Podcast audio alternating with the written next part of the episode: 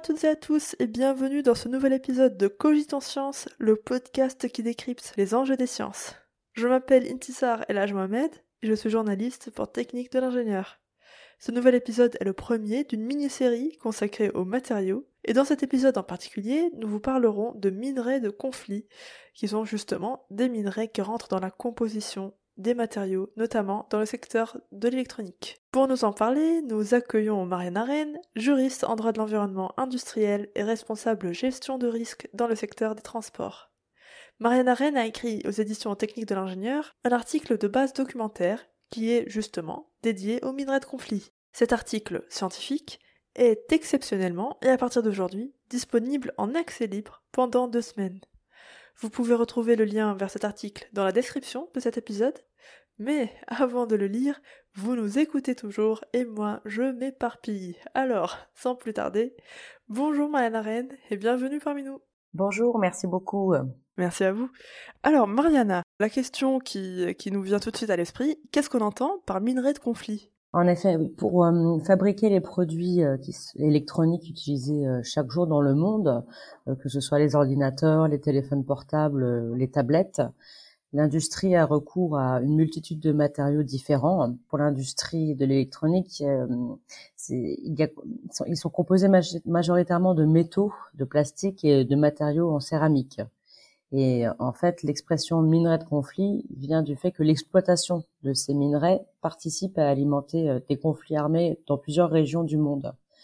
Par exemple, en République démocratique du Congo, l'extraction illégale participe au financement des groupes armés qui sévissent depuis près de deux décennies et euh, provoquent des violations des droits de l'homme, des dégâts écologiques euh, considérables dans cette région, d'où cette dénomination de minerai de conflit.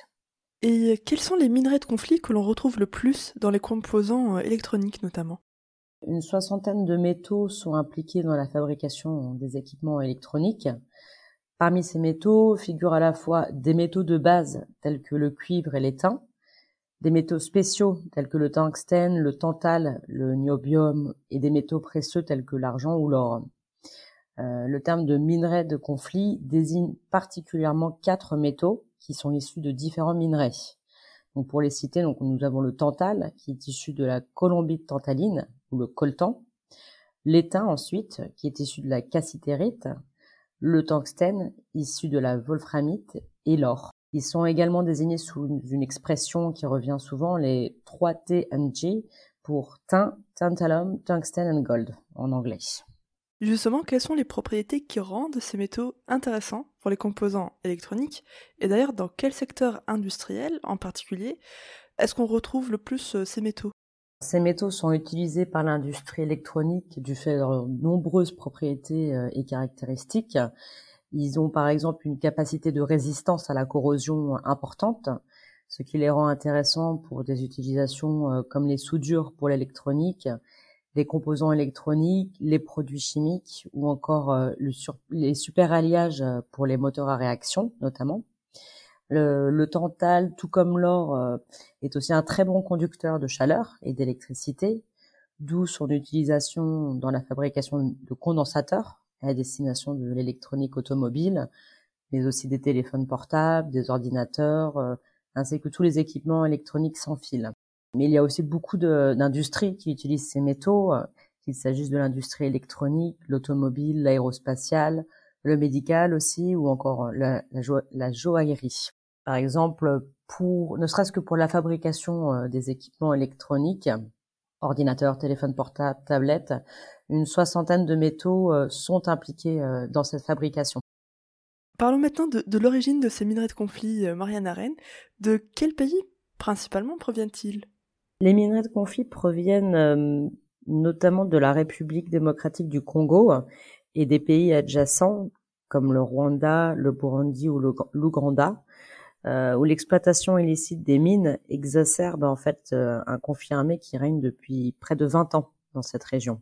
Mais il y a d'autres pays qui sont concernés, euh, comme la Colombie euh, en Amérique latine, la Birmanie ou encore l'Afghanistan, qui détiennent également des sources, des ressources minières euh, très importantes dont l'exploitation malheureusement alimente des conflits armés existants dans, dans, ces régions du monde.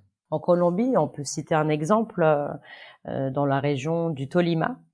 Il y a un méga projet d'extraction aurifère qui est appelé la Colosa, et qui est menée par une entreprise euh, anglo qui s'appelle Anglo, Anglo Gold, une entreprise euh, sud-africaine. Et ce projet euh, minier a suscité de très vives protestations depuis plusieurs années, tant sur le plan humain que sur le plan environnemental. Il y a des exactions au niveau des, droits civiques considérables et, et ça, disons que ça alimente un conflit existant dans le pays avec des, intérêts euh, euh, économiques euh, colossaux. Merci Marianne Arène. Et, aujourd'hui, comment s'organise l'extraction des minerais de conflit dans les pays que vous venez de, citer?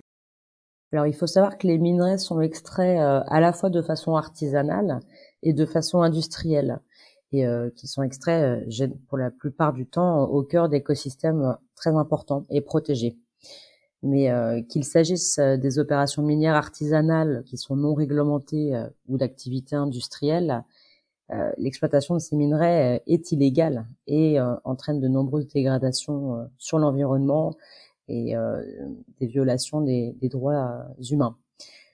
pour citer par exemple au Congo, dans la province du Katanga, qui est emblématique, on compte environ 170 000 personnes euh, qui travaillent euh, dans cette région euh, donc au péril au péril de leur vie et avec un salaire dérisoire. Donc c'est vraiment une extraction qui qui, pose énormément de problèmes à, à, de, très nombreux égards. Merci Marianne Arène. Alors vous venez de, citer euh, quelques chiffres. Nous allons continuer sur cette voie. Selon l'Union internationale de télécommunications, le secteur des technologies de l'information et de la communication consomme à lui seul de 50 à 60% du tantal extrait chaque année dans le monde. Près de 26% de l'étain et 9% de l'or. Et d'ailleurs, pendant les 20 à 30 dernières années, la demande pour ces métaux a plus que triplé. Résultat, alors que seulement 10 métaux du tableau périodique étaient sollicités dans les années 1980, ce sont aujourd'hui 60 métaux qui sont sollicités dans les années 2010. Alors cette explosion de l'exploitation, enfin on peut carrément parler de surexploitation des métaux, est-ce qu'elle n'a pas des conséquences humaines et environnementales, Marianne Arène?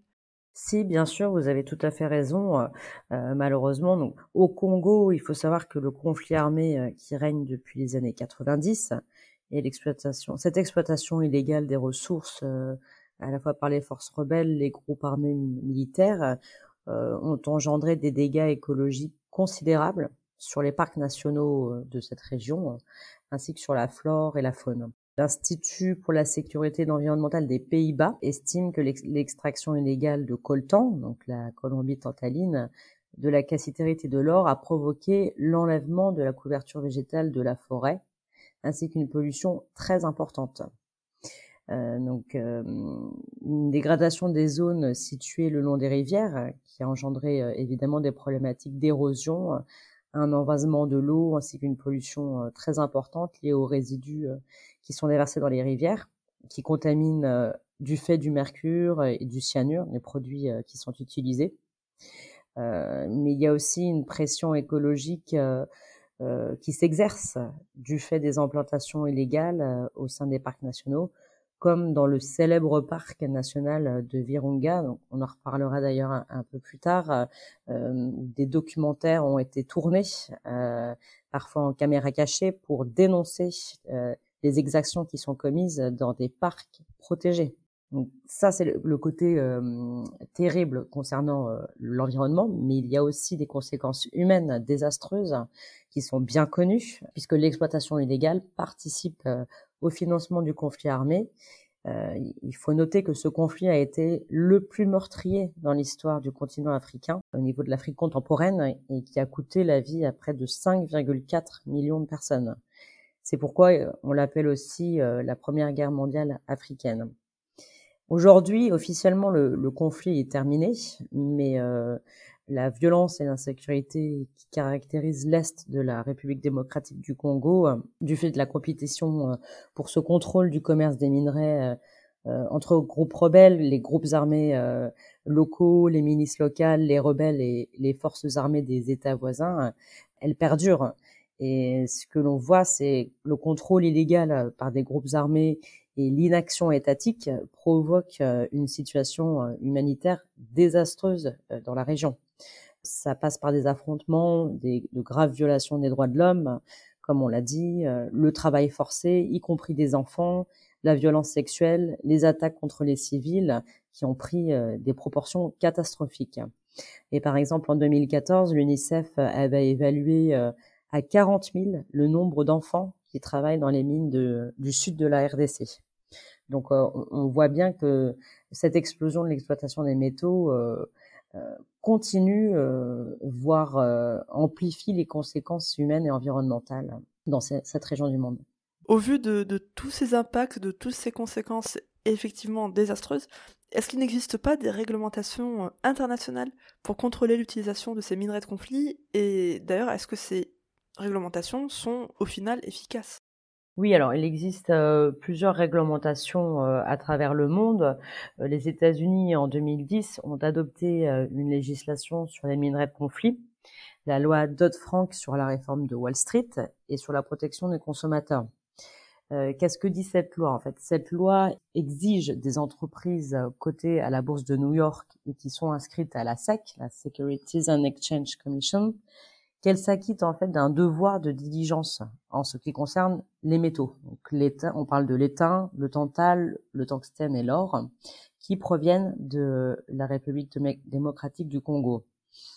Euh, dans la même optique que cette loi américaine, l'Union européenne a voulu légiférer et a adopté euh, le 16 mars 2017 euh, un règlement qui euh, établit des obligations liées au devoir de diligence à respecter par les importateurs euh, de l'Union européenne et qui importent justement de l'étain, du tantal, du tungstène et de l'or. Donc on parle des mêmes minerais euh, de conflit. Donc en fait, depuis le 1er janvier 2022, tout importateur de ces minerais qui dépasse les seuils fixés par le texte, le règlement, et qui importe ces produits euh, de zones de conflit ou à haut risque est soumis aux obligations en matière de documentation, de systèmes de gestion ou encore euh, des vérifications euh, par des tiers indépendants.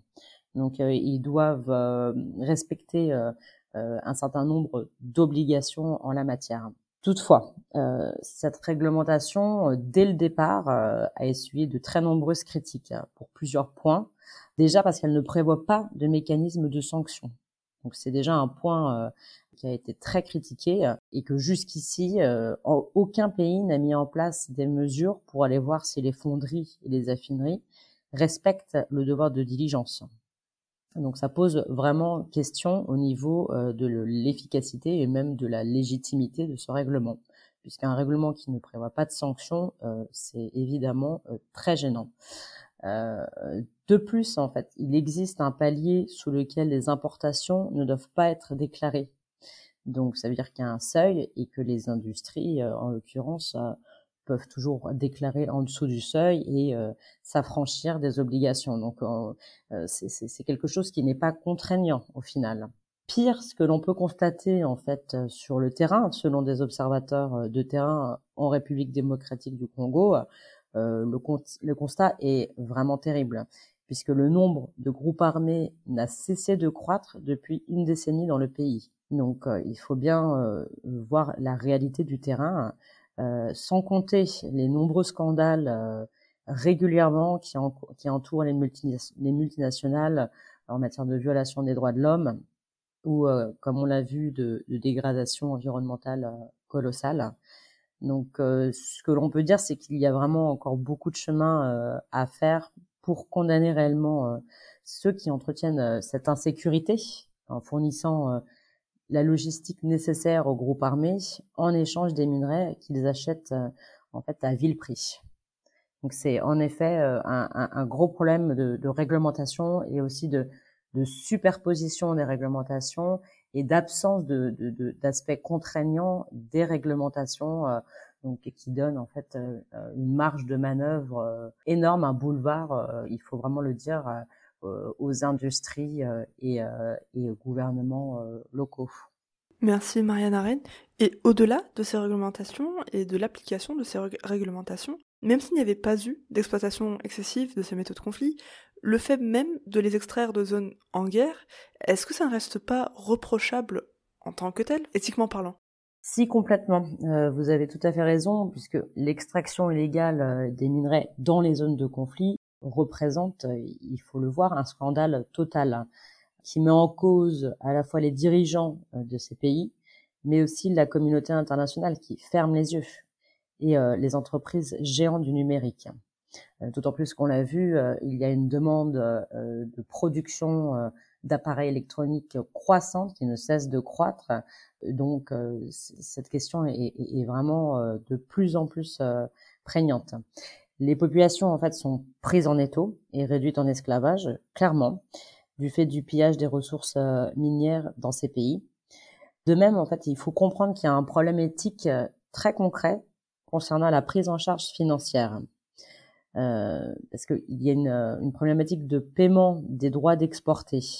Donc, euh, quand on, on, extrait les minerais, après, euh, cette industrie impose des droits d'exporter qui n'est en fait pas supporté de façon équitable entre la chaîne amont et la chaîne aval. La chaîne amont, en fait, inclut l'extraction brute, euh, ensuite le trading des matières premières, donc euh, la revente, et la chaîne aval euh, où on trouve les fonderies. Et les fonderies sont beaucoup moins sollicitées financièrement. Donc il y a réellement un problème euh, de prise en charge euh, de ces droits d'exporter.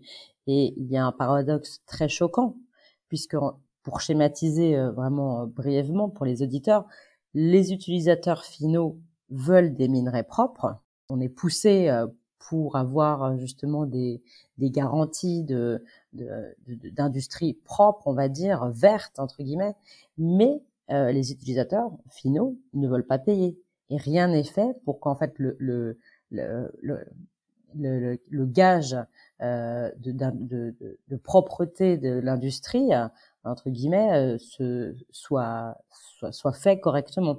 Donc au final, ce sont les, les locaux, les Congolais, qui paient le prix fort, alors qu'ils n'ont initialement pas demandé la traçabilité des minerais la traçabilité des minerais, ces obligations viennent des Occidentaux. Ça pose vraiment, vous avez raison, un problème éthique au niveau de, du prix, de la prise en charge euh, des droits d'exporter. Merci euh, Marianne Arène. Bien sûr, la responsabilité, elle ne repose pas qu'à l'échelle euh, étatique. Parlons des entreprises.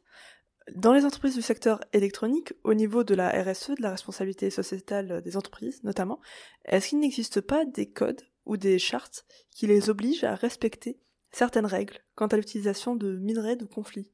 Si, alors en 2011, on peut citer par exemple euh, l'OCDE, donc l'Organisation de coopération et de développement économique, qui a publié un guide euh, sur le devoir de diligence pour les chaînes d'approvisionnement responsables en minerais provenant de zones de conflit ou à haut risque. Et ce guide, euh, c'est vrai, a été considéré est considéré comme le standard de référence par les entreprises et euh, les entreprises s'appuient énormément euh, sur euh, ces guidelines. Parallèlement aux différentes législations qui encadrent les minerais de conflit, on a vu apparaître un certain nombre d'initiatives des entreprises, des programmes venant de l'industrie, l'industrie du téléphone par exemple, ou l'industrie donc de l'étain. Et en fait, ces initiatives plus ou moins bien fonctionné, euh, puisqu'elles viennent se superposer les unes aux autres euh, en plus de la réglementation, euh, et ce qui complexifie euh, le cadre d'intervention. Hein.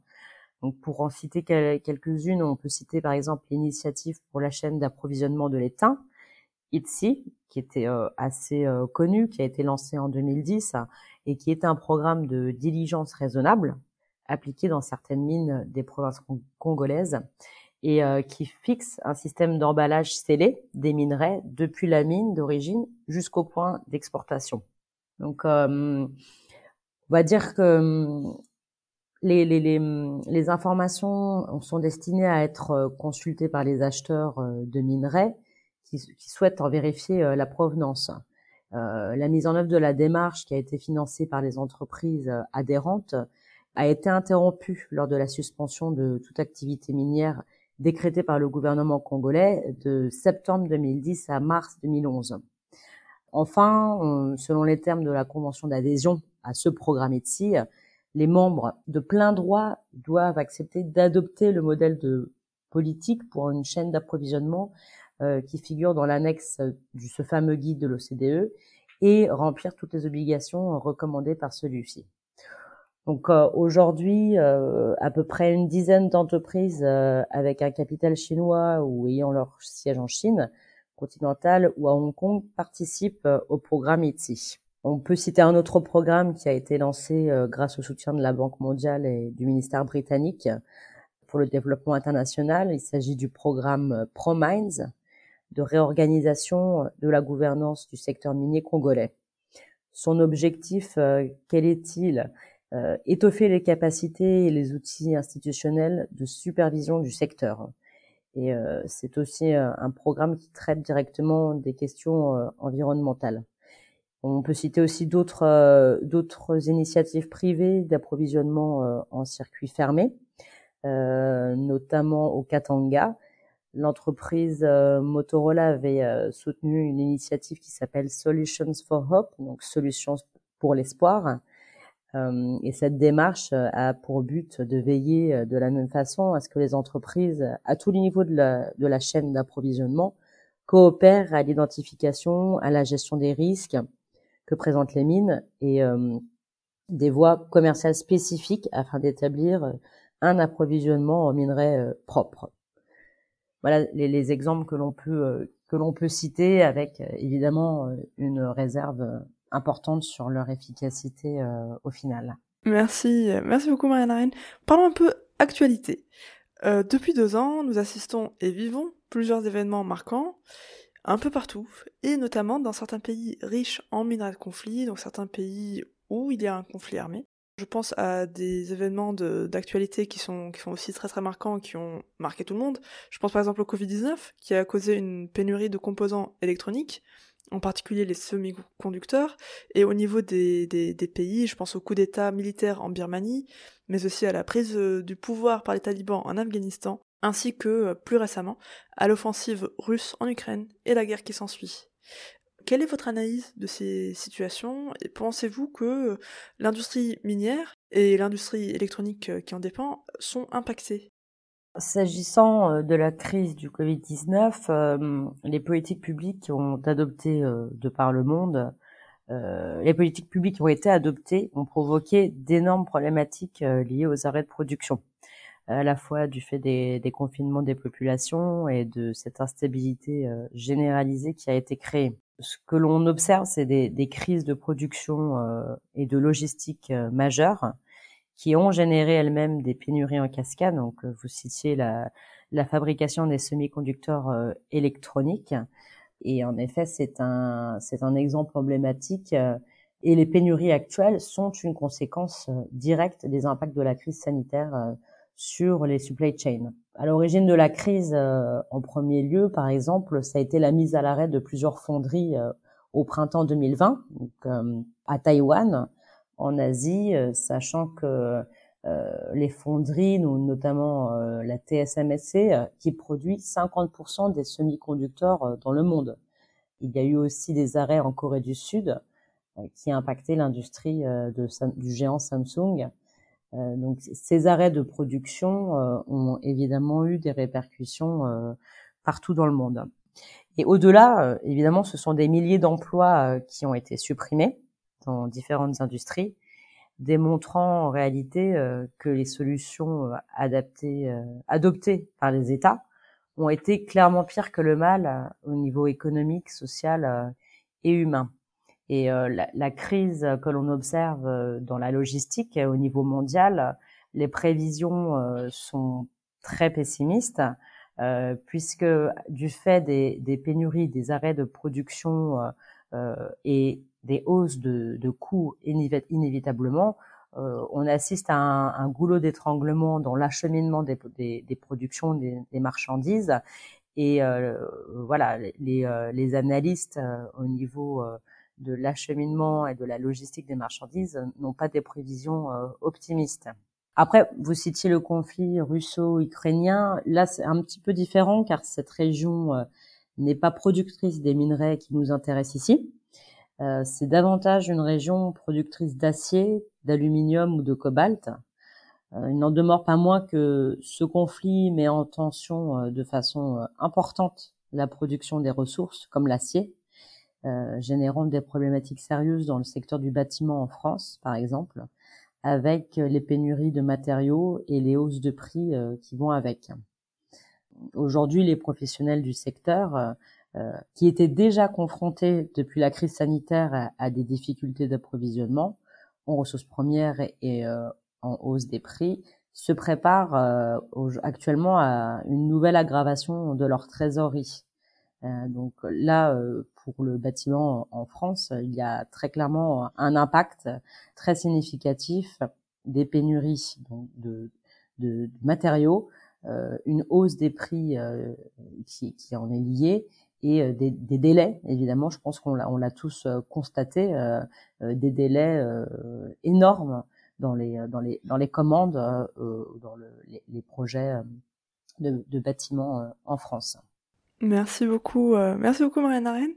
Et enfin, notre toute dernière question. Quelles ressources conseillez-vous à nos auditeurs et auditrices qui souhaiteraient en savoir plus sur les minerais de conflit? Alors il peut s'agir de livres, de films, de rapports. Voilà, ça peut être ce que vous voulez. Oui, en effet, il y a beaucoup de, de productions intéressantes euh, qui sont liées aux minerais de conflit. On peut citer euh, déjà un film documentaire britannique euh, intitulé Virunga, qui a été produit par l'acteur célèbre Leonardo DiCaprio et réalisé par Orlando Van Ensidel en 2014. Ce film est intéressant pourquoi? Parce qu'il est particulièrement frappant en ce qu'il montre parfaitement le rôle des industries occidentales en l'occurrence euh, celui d'une compagnie pétrolière britannique, la Soco International, qui avait entrepris des forages à la recherche de gisements de pétrole dans le parc, euh, le fameux parc dont on a parlé, le parc national de Virunga, qui est un site inscrit euh, au patrimoine mondial de l'humanité, site protégé. une séquence est emblématique dans ce film, c'est une séquence en caméra cachée qui montrait par ailleurs un représentant de l'entreprise donc la Soco Internationale, offrant une grosse somme d'argent à des gardiens du parc. Euh, s'en sont suivies des révélations euh, suite à ça, euh, ayant démontré les tentatives de corruption.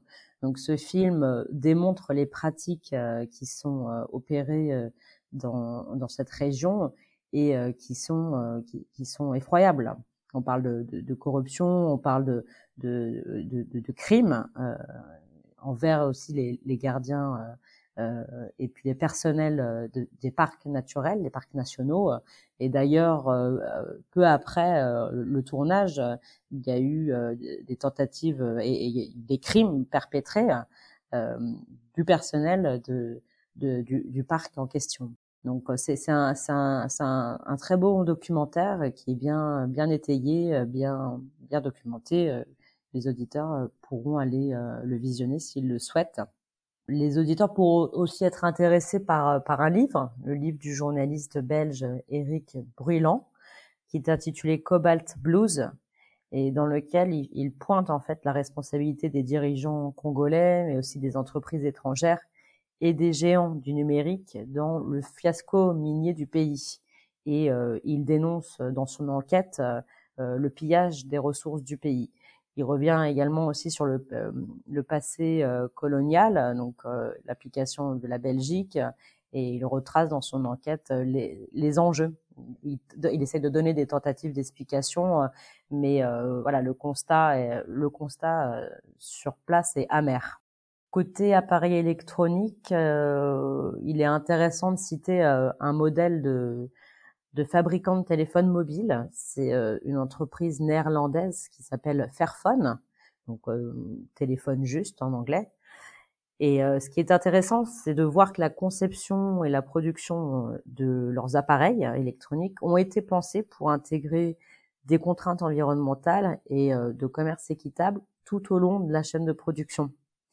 L'entreprise Fairphone en fait suit, suit pardon chaque composant qui est utilisé pour la fabrication de ces téléphones, du début à la fin, et analyse sa chaîne d'approvisionnement en, en, profondeur.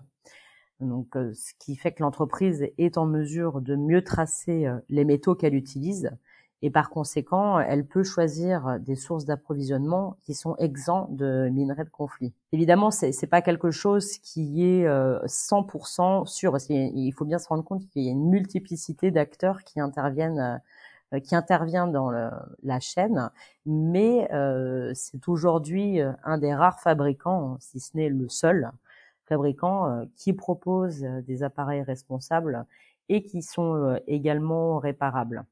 C'est une bonne euh, alternative et c'est disons que c'est la seule entreprise aujourd'hui euh, à ma connaissance qui a intégré dans son dans son business model toutes ces, ces contraintes de vérification euh, au niveau de l'approvisionnement tout au long de la chaîne ils ont intégré des mesures de vérification ce que ne font pas les autres industries donc ça, ça vaut la peine de se de se documenter sur cette entreprise et pourquoi pas de de tester leur appareil, euh, qui marche très bien d'ailleurs. voilà ce que je peux, je peux donner euh, comme, euh, comme ressource externe à vos auditeurs. Mais c'est un sujet qui est passionnant et, malheureusement qui, qui fait encore beaucoup parler, beaucoup couler d'encre euh, par les observateurs internationaux, locaux, les lanceurs d'alerte, puisque la situation reste très grave en Afrique, mais aussi dans les régions du monde Amérique latine ou en Afghanistan. Merci à toutes et à tous d'avoir écouté cet épisode de notre podcast Cogitons Science. Un grand merci à notre invitée, Marianne Arène, juriste en droit de l'environnement industriel et responsable gestion de risque dans le secteur des transports. Vous retrouverez toutes les ressources citées dans la description de cet épisode ou sur la page web du magazine d'actualité de technique de l'ingénieur. Cogitons Science est un podcast produit et réalisé par Technique de l'ingénieur. Et pour ne rater aucun épisode, abonnez-vous dès maintenant sur votre plateforme d'écoute préférée. Cet épisode a été réalisé en compagnie de Marie-Caroline Loriquet. Le générique a été créé par Pierre Ginon. Cogitons Science revient en juin avec un nouvel épisode. À bientôt!